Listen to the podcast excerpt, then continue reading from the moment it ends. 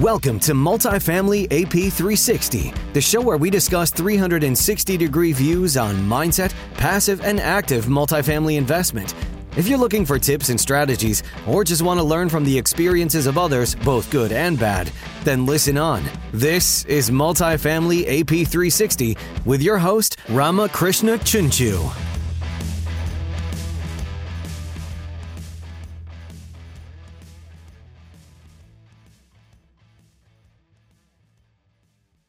The Multifamily AP360 Virtual Summit is bringing together today's leading multifamily investors, professionals, and operators for three days of learning and networking on February 17, 18, 19.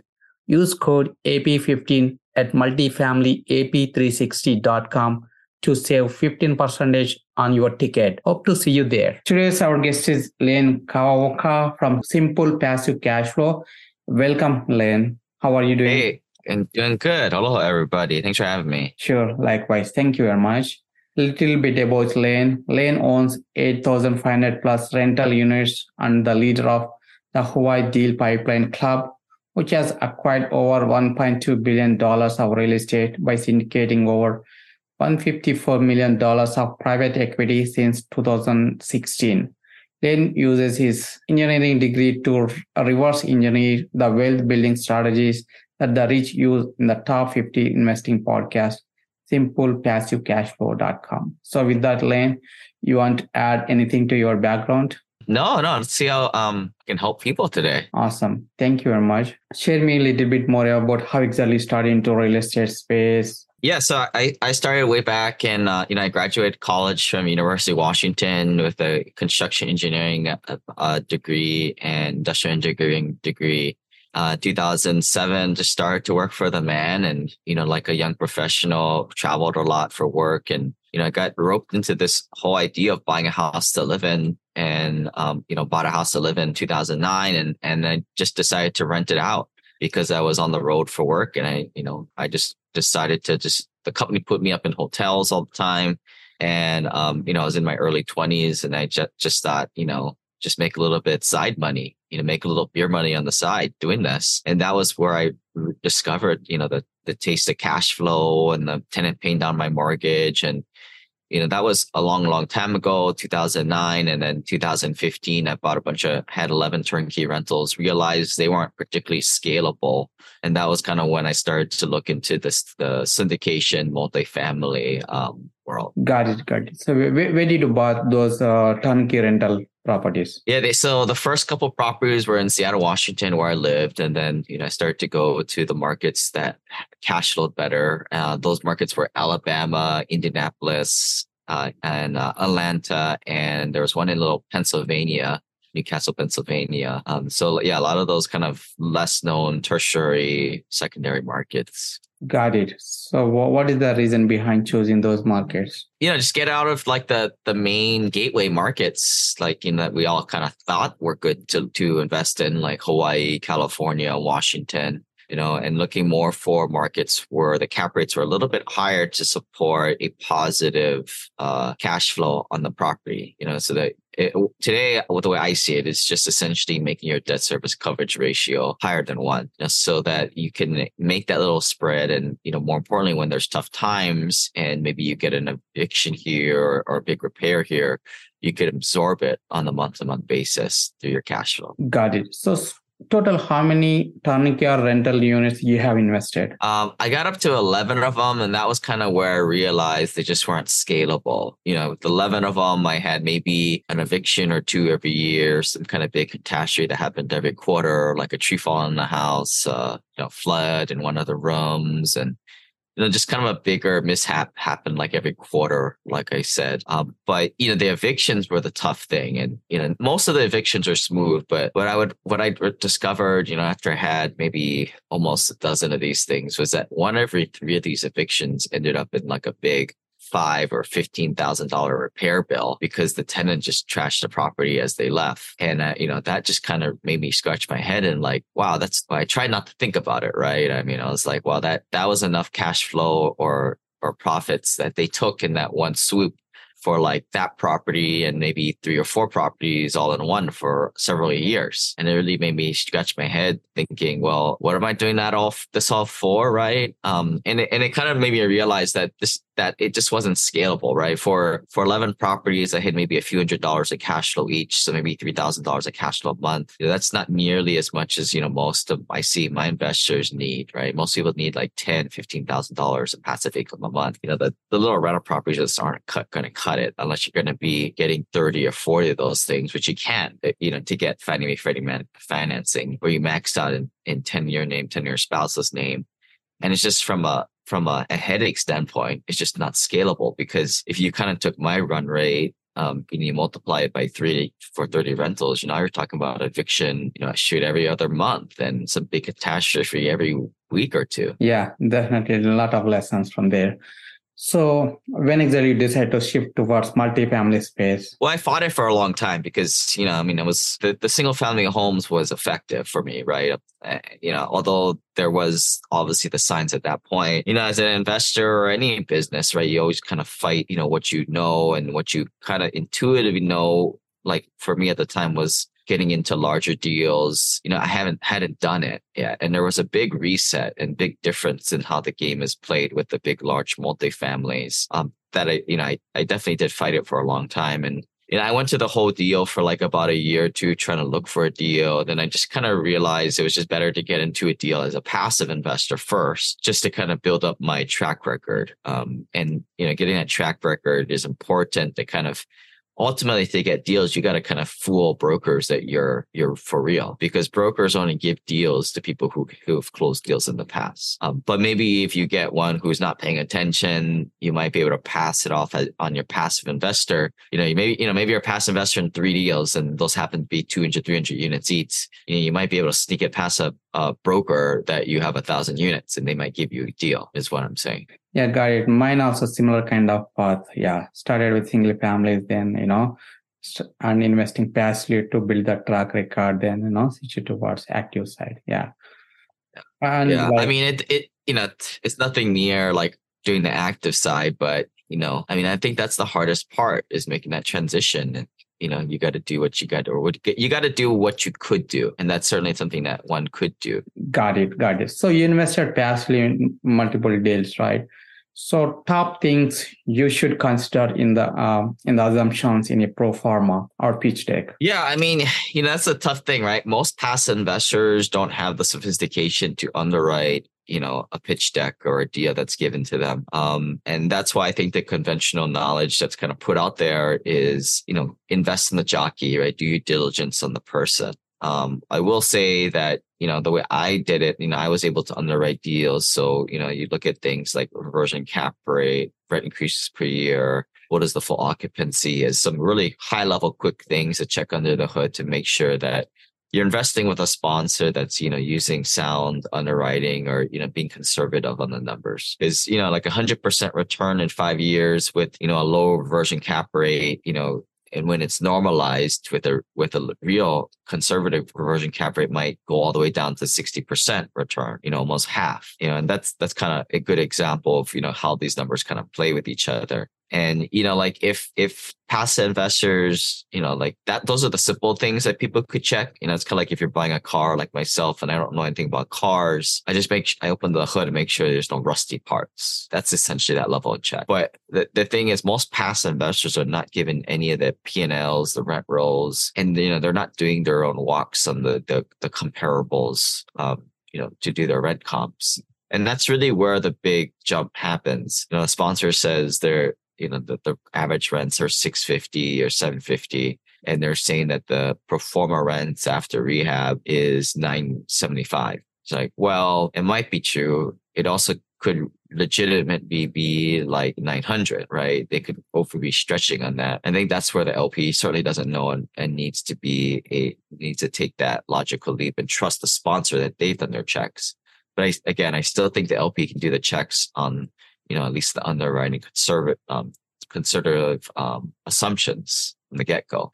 Um, after that point, it's all about you know, your your network, um, understanding, you know, having other purely passive investors that you can call to kind of you know do a due diligence checks or or you know have you heard of this sponsor? Who are these guys? What is their assets and their ownership? What's their tracker experience? Because that's the hardest part right? We're in the private placement world. It's really really hard to determine who's legit and who's kind of just making up a fluffed up uh you know track record sheet of because there is no like you know checks and balances for that yeah great points right on point so how exactly they can use their 401ks and then how exactly they strategically invest into these syndications? Yeah, I mean, they can use, you know, a lot of deals you can invest through a qualified retirement plan, which is kind of the overarching term for all, you know, retirement accounts, including IRAs, self-directed IRAs, self-directed Roth IRAs, qualified retirement plans, or also solo 401ks too but I'm not a huge fan of using any of these things. The the reason is, um, you know, like the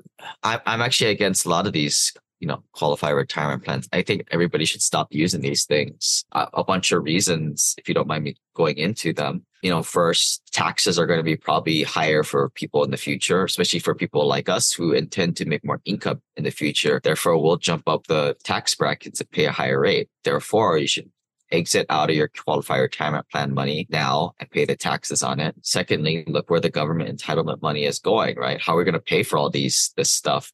Well, taxes is probably going to go higher in the future that, you know, the global tax brackets. Therefore, again, pay your taxes now, get it out now. Uh, thirdly is the biggest one. You know, when you're investing through a, t- a retirement plan, any qualified retirement plan, you're going to have to pay you're gonna have you're gonna get the passive activity losses, but you can't use them when you're investing through one of these vacuum seal retirement accounts. And this is one of the biggest things that, you know, I'll teach a lot of my investors is, you know, utilizing these retirement accounts um, or the passive losses that you get from investing your money, but you only do it when you invest cash. So investing through a retirement account, you don't get, you don't get to utilize the passive activity losses on your personal tax returns. And this is where a lot of people are saving, you know, additional fifty, two hundred thousand dollars a year with or without reps, uh, real estate professional status. So again, you know, you're investing through a retirement account, you don't get this big benefit. So my that's my third reason for not using qualified retirement plans. The fourth is, you know, you,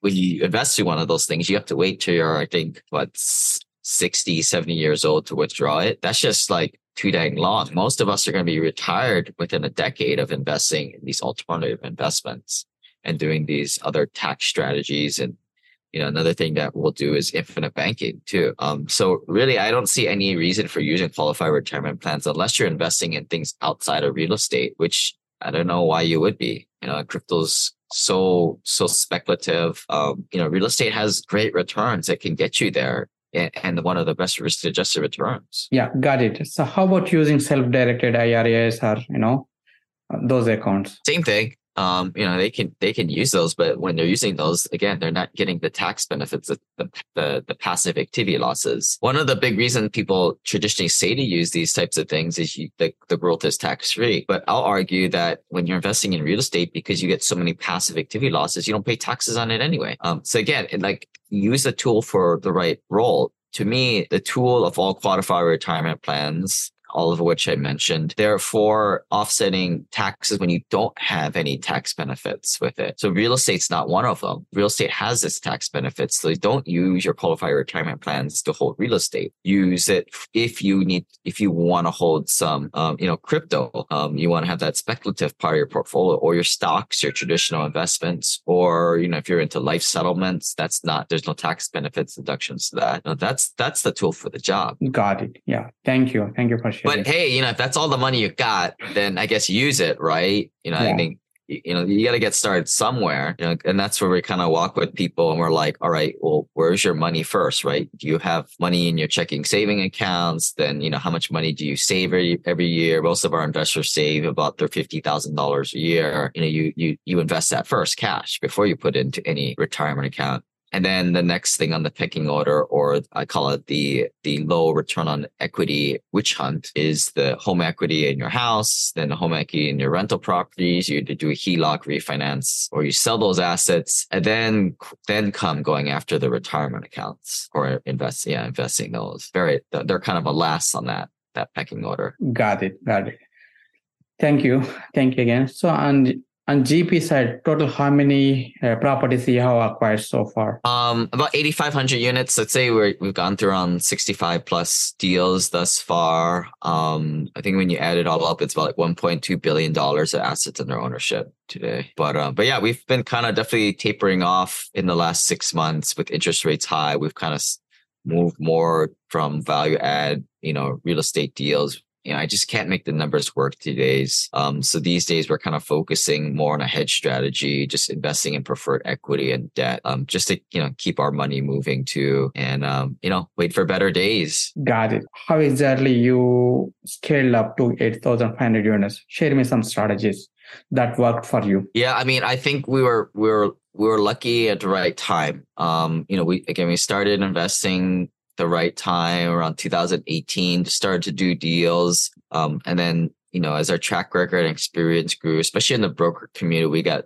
more deals thrown our way. Um, and then our passive investors, you know, you know, started to grow too. Um, we got lucky. I think I would say our big break was in the year 2020 during the pandemic. There were a lot of people that just couldn't do anything, you know, um, and you know, therefore a lot of the deal flow kind of went to us, which we capitalized on. And then that was a big year of growth for us. We we hired all the asset managers. We kind of got out of the day to day as general partners, as principals, and kind of focus on different tasks, more business development tasks with lenders and other uh, in investment and pref equity sources. Um, and you know that was kind of the growth plan for us, right? Um, you know, today, you know, we still look for multifamily value add, but we're trying to get out of the kind of the the space a little bit and get more towards lower risk, lower return, you know, investments, you know, such as like preferred equity, pref, um, and then you know, essentially that those are debt, these are debt funds, right? That we invest in small portions of the larger cap stack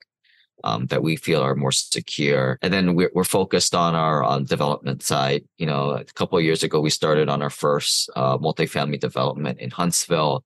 That's completed now, and we really feel that's where we where we make the most um, value add there for you know you know, literally taking dirt to ground up. Um, you know, building something for like $120,000 a unit and selling it for $250,000 a unit. Um, you know, way more than doubling our money in in a few years. So got it. So so you're planning to switch towards uh, ground up development side? Yeah, yeah. The problem with that is like it's really hard to find 20 and 30 per, 30 acres of land in a, you know, a desirable path of progress area. But um, you know, I think for us we're kind of getting more selective today these days. Like I said, we're not kind of really doing the, the normal typical value add deals we were a yeah. year or two ago. Got it. Got it. So would you also share any best experiences from passive side or active side? Um, best experience. Yeah. I mean, I would say it's the development, you know, I mean, like, you know, class B or class C is where we started with. And, you know, I think you have a lot of bad tenants. You got a lot of delinquency. Um, you know, I guess from a passive investor's point of view, it doesn't matter. It's the general partner's problem. It's our problem to deal that for people. But, you know, so, you know, when your, when your delinquency goes up, you know, to 20%, which means 80% of the people are you're paying your rents it's frustrating, um, especially you know when you have to kind of work the court system and you know collect on you know these people who can't pay. They're just not collectible, and they're just essentially write offs. Um, and that's kind of why you know 2018 to 2020 we kind of moved more to class Bs, and then even class Bs, especially after the 2021, you know, release of all the non-moratorium rents, rent, renters who weren't paying rent, you know, even the class Bs had its shot up in, in delinquency and, and non-paying renters. And we're still seeing that. And this is kind of why, you know, as we went through the development for our, you know, 230 unit in Huntsville, we were like, wow, you know, this is just so much easier working with this higher level of clientele, the, the tenants and, you know, the, the, you know, it's just easier not working with tenants. I mean, it's the same thing that we thought like years ago when we had a little single family homes, no tenant term and tenants. It, it's kind of funny that even as GPs, we don't want to deal with tenants these days anymore or, or less and less. Um, but that's where you have the most problems. And, you know, a lot of the, the problems with development can be handled, um, through effective contracts. We use, uh, guarantee maximum price contracts to, to kind of hedge the prices going up, the uncertainties in the construction project. Um, and then comboing that with our debt fund, right? Which, you know, is pretty it's not really relying on any operations of the investment you know as long as we're covered and you know a lot of times we'll go into deals with 40% to 60% loan to value, you know, much lower than that golden 70% rule that we're all accustomed to. Got it. Thank you. So would you also share any challenging experience? Yeah. I mean, when I first started as an LP, it's always, you know, you don't know who to trust. And, you know, definitely, it's definitely like running across a landmine field. And I've kind of definitely stepped on a handful of them myself. Um, for a new investor, you know, when you're investing in the first bunch of deals, you know, I wouldn't say it's not unusual to jump on a landmine one out of five times or one out of 10 times. Um, it, it's going to happen until you start to develop your passive investor peer group. Um, but once you get that, you know, I think you can mitigate this counterparty risk that is out there, you know, investing with the wrong people. Um, you know, there's dishonest people out there. Um, it's just, you don't know until you get into bed with them. Got it. Yeah. Great points. So, any of your personal habits that are helping you to be successful? Um, you know, I think in the beginning, you know, it's just kind of driving towards a goal and just being long term oriented. You know, sticking to uh, a pretty reasonable goal and you know trying to get there in two to three years. The understanding that you know getting to a goal is going to take a long time. Um, but you know, people will go crazy with that kind of mentality if you keep it for for longer than that time. And I think at some point you've got to hire other people that are better than you. They kind of help you out, and that's what's frustrating. I think for a lot of new folks is you know they want to take some of the money that they made on their first deals and you know or full cycle deals and and you know go buy something nice you know, I, have been in this business for not too, too long, but, you know, from 2018 to now, I can say, you know, I haven't really bought anything. You know, I still live in the same house, still rent. Um, you know, my personal expenses still under like five, six grand. The coolest thing I bought was like a, a Ford Raptor truck. That was about it. Um, but it, it allows me to kind of you know when when deals don't go as well i have the capital and i have the ca- and capital to build like the, the team underneath me right to grow even more. But um, I you know I think you know right now we're seeing in the recession, you know, people are, are good general partners need to prop up their deal, if especially if they're in negative uh, cash flow carry right now. And that's why you got to go with people who have the net worth and liquidity to do that. Got it. Cool. Great points. So, any one decision that you took that impacted your life, your career positively? Um, you know, I think just working that that W two job I didn't really like. You know, it was a very conservative culture, and you know, um, sure I was like you know new in my career, and you got to suck it up and just do what the boss tells you, and you know, be a team player. But you know, I never really liked that, and you know, very early on, I would say maybe on the first day of work, I was like, I got to get myself out of this, and you know, you know, and that was kind of where passive investing came in and I realized like that was my ticket out of the rat race. But I think what a lot of people don't realize is, you know, it takes, you know, 10 years plus to from start from nothing, from zero net worth to get yourself up to like a million and a half, two million net worth. Um, you know, this is not a get rich quick thing. You know, and when I'm talking about specifically, I can I vividly remember for like five, seven years. I remember my my bank account going up, you know, three, four, five thousand dollars every single month, just just slowly, slowly, slowly, slowly. And then when I had fifty thousand dollars, I either go buy a house or do a syndication, right? Like it just and then slowly over time i mean at some point you hit this hockey stick where you know several you know hundred thousand several hundred thousand dollars isn't much but i think the thing is like you know people who kind of started first generation wealth is what i call them um, which is myself included you know you don't forget the days when you know incrementally boosting, you know, getting that five grand, even three and a half grand um, boost to your savings account meant something. Cool. Any books that impacted your life? I'm not a big book fan. You know, I tell people just go out and kind of just save up your money, focus on that, and you know, buy buy assets. Cool. How can listeners can connect with you, Len? Yeah, they're podcast listeners. They can check out uh, Simple Passive Cash Flow, Passive Real Estate Investing, and um, you know, website is simplepassivecashflow.com. Awesome. Thank you very much, Len. Thank you for sharing, you know, best practices from passive investing side, also why you're looking towards, you know, ground up development side. Thank you very much. Shush, no, Rama. Bye.